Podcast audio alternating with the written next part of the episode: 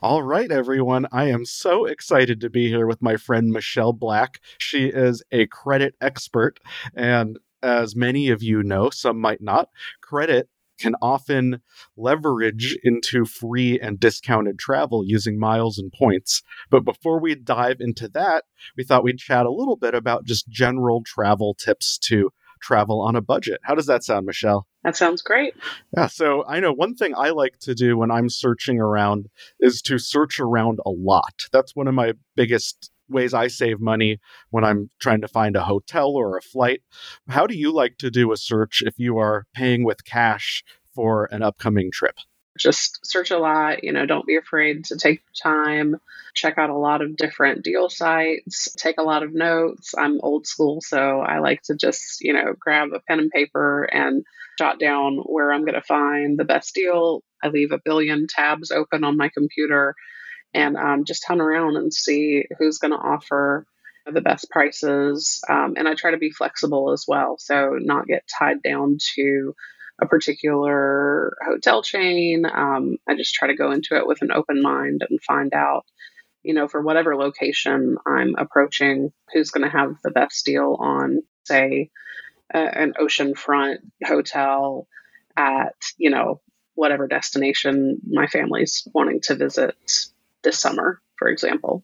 Yeah, that's a great idea. I like what you said there about multiple tabs because I am in the same club. Usually, let's say I'm searching for a hotel, I try to be flexible on dates, just like you mentioned. I find that really helps. If you're willing to maybe go midweek rather than check in on a Friday and check out on a Sunday, you might find a lot better deals. I know that can be tricky sometimes with work schedules, but again, if you plan far out, maybe your boss or your team can work together to help you get the days off that will get you the best deal. So I like to plan as far out into the future as I can because then I'm more likely to find availability on those flexible dates.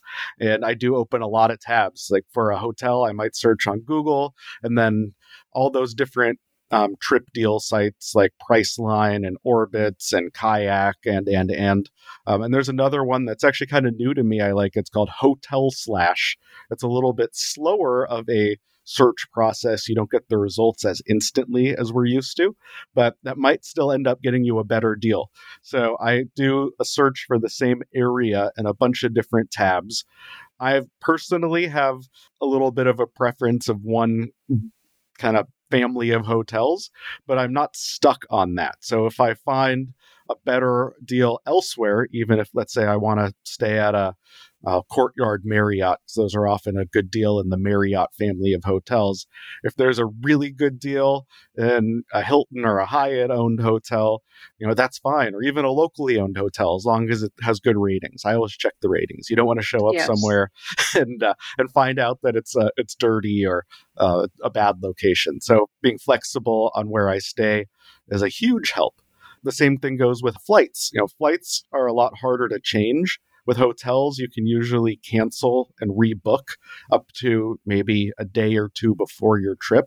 And I actually know someone from our FinCon community where Michelle and I met who just wrote online on social media that he saved $30 on a hotel night about a month from now by doing that. He just searched again, found the same exact room at the same exact hotel for $30 less, canceled one reservation, booked another.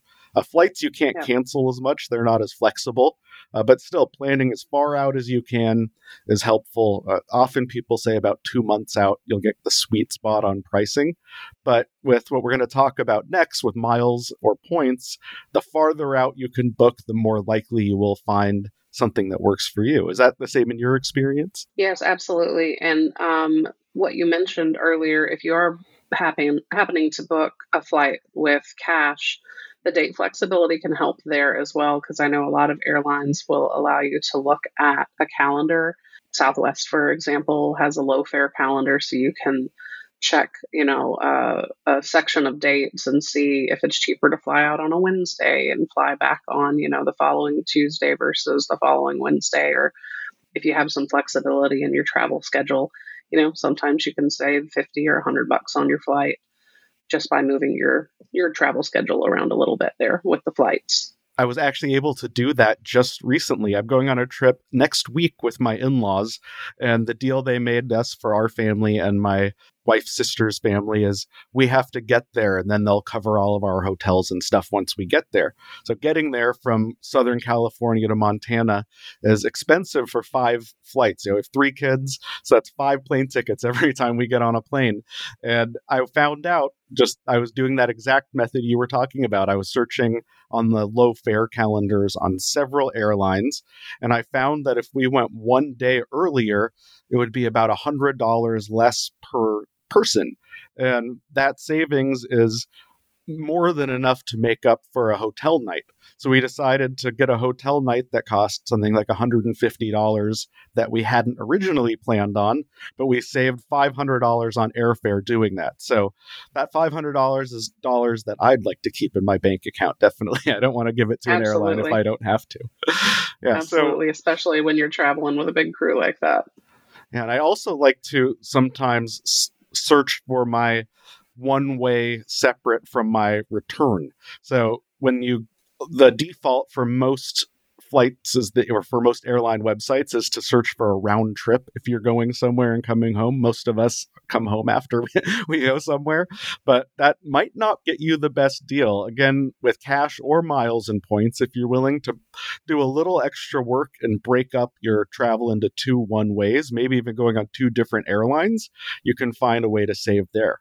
So that leverages us into our next part of the conversation that I really want to pick your brain on because I know it's something you know better than most people, and that is booking travel with miles and points.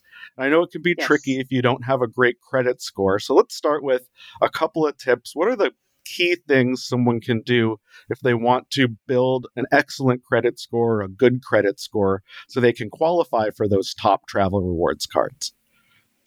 Well, starting with um, some easy to open credit cards can actually be a, a, great way to go. And you can do this without getting into credit card debt. Um, you don't have to open credit cards and you know charge a ton on them and then struggle with credit card debt. You can charge a little bit on your beginner credit cards and then start creating good habits of paying those credit cards off every single every single statement so that you don't wind up in debt, you don't wind up paying interest charges every month and develop those good habits. There are cards that you can qualify for when you have no credit established, or even if you have maybe a little bit of negative credit history that, you know, maybe happened before you knew how to manage credit.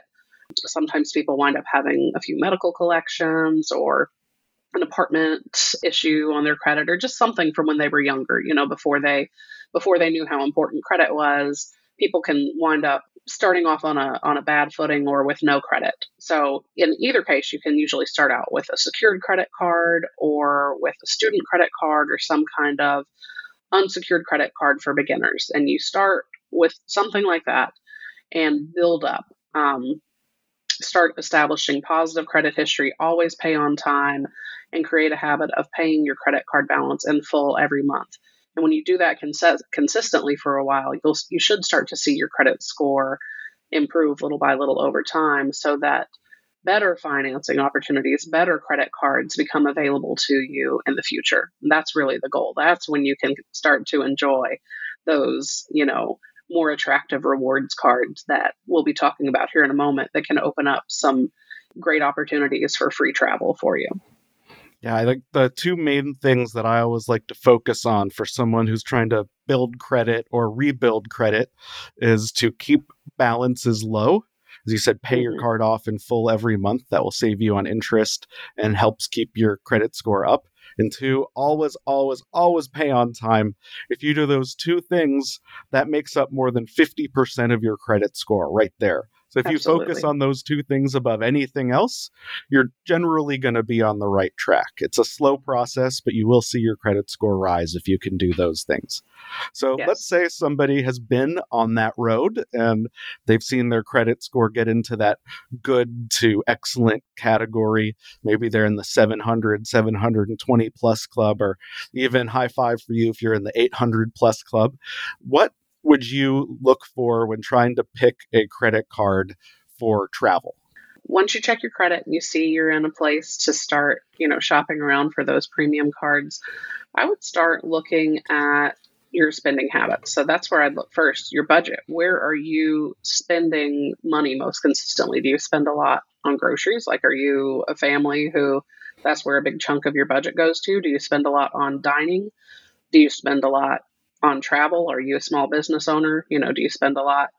Wherever your spending is, look for a card that's going to reward you with the most points in those areas. That way, you know, you can earn more points to use for future travel. That's that's what I like to do. What's gonna what's gonna give me the most bang for my buck, essentially. Is there any good reason to limit yourself to just one credit card? Or for some people, I know everyone's finances are different. For some people, could it make sense to have multiple cards to earn those miles and points? Absolutely. If you can start out with one card and you feel good managing that and don't have any problem, then absolutely, I think it's great to add on multiple cards as long as you feel confident and trust yourself to manage that well. And by manage that well, it's the two principles that you mentioned earlier paying on time and then paying on time and then paying your balance off every month. If you feel confident that you can manage that well across multiple cards, then you can really maximize your rewards earning potential. And that means, you know, more points, more cash back, more miles, more free travel on purchases that you needed to make anyway. So it's a way to, like I said, get more bang for your buck. Just stretch your budget further and be able to take your family on free trips and enjoy things without having to actually come up with those funds in other ways out of your budget. It's a way to enjoy that without having to pay for it. Well, I'm glad you said yes there because I know in my house we use one card mostly for gas, and we have another card that we use mostly for groceries and restaurants. And then we have another card we use as our everything else card where we can't get a bonus. And between those three, it seems like we're always building towards the, you know, the, building the fastest miles and points balance we can, you know, based with on spending we already do. We're not making extra purchases to get rewards because that ends up costing us more in the long run. But we already need groceries, we already need gas, so we might as well get the most we can get out of each of those purchases. So let's say someone has built up their big pile of miles and points and they want to book a trip. What tips do you have for someone to get the best value out of miles and points they earn from a credit card? So I would probably defer to you on this one, Eric, because you um, are a bit more knowledgeable about stretching those points and miles than I am. I know how to get your credit ready to qualify for the best card, but when it comes to getting the most value for your points and miles, I think that's more, you know, I think you're going to know a lot more than I do on that subject. Well, sure. Well, I'll tell my tips and tricks that I use. So, uh, one thing that I do is I always look to make sure when I'm redeeming that it's going to get me at least one cent per point on most ways I redeem. Hotel points are usually worth less than airline points. Mm-hmm. But if you have a general miles and points card, which there's a few families of those out there, you can sometimes transfer to travel partners or book right through that website. And I always compare to what it would cost to book in cash so I can figure out a value per point or value per mile I'm getting. And if I am doing a transfer, let's say from my credit card to a specific airline, I search ahead of time to make sure the flights available with rewards and i can get one of what they often call like a super saver deal which lets you book with half the points that you might have to using what they, what they call a standard booking. So i always nice. do a little bit of extra math and it's not hard math. We're not talking algebra or you know i guess it is a little algebra but it's not calculus. It's stuff you learn probably in middle school. It's just simple division. It's you know divide the cost of the trip by the number of miles or points it would take, and that'll give you a value of, of your number of cents you're getting per point. And if you do that, you'll probably notice if you transfer to a hotel, you're going to get a lot less value. So I only transfer to that to top up if I'm really close to a redemption uh, to get me over the over that last little hurdle if I need the last couple thousand points. But usually I'd rather pay cash for a hotel if if there's an opportunity and use my miles and points for flights because you get so much more value there most of the time. And most of us aren't going to be you know, flying in first class or business class regularly. But if you want to do that, if that's something on your bucket list or your dream travel list, you can usually get more value per point. Of course, you're going to need more points to book a first class trip than you do an economy. But if you are able to book first class, compared to the cost of paying out of pocket in cash, you're going to get a lot more cents per point booking that way. So those are my most common tips. I think those are great. So, do you have any other budget travel tips you'd want to offer anyone? I know you have a family, you like to get out of town once in a while. Any other fun tidbits come to mind? I always try to plan ahead with my budget um, so I know how much I can afford to spend before we travel. That way, I can avoid going into debt because when you get on vacation, you have this kind of we all have this mindset of we're relaxing, we want to just forget about our worries and our troubles, and it is so easy to overspend, just really forget about you know that we live in a real world and we are going to come home to our regular budget when we get back. So i do like to to set a budget um, ahead of time and stick with that so that I don't have those regrets when I get home. We can still have fun, but I, I try not to to overspend so that I'm not spending months of regret trying to pay off credit card balances. I've been guilty of that in the past. My husband and I have. So we just take a different approach to it now when we travel so that we don't make those same mistakes that we did when we were when we were younger. Yeah, I know something I also like to look for when I'm traveling. I'm glad you mentioned that. If I'm using a card for purchases, I want to use one with no foreign transaction fee if I'm oh, outside oh, yes. the US. So let's say you're um, going down to Mexico, whether you're hanging on the beach or visiting family or whatever you're doing.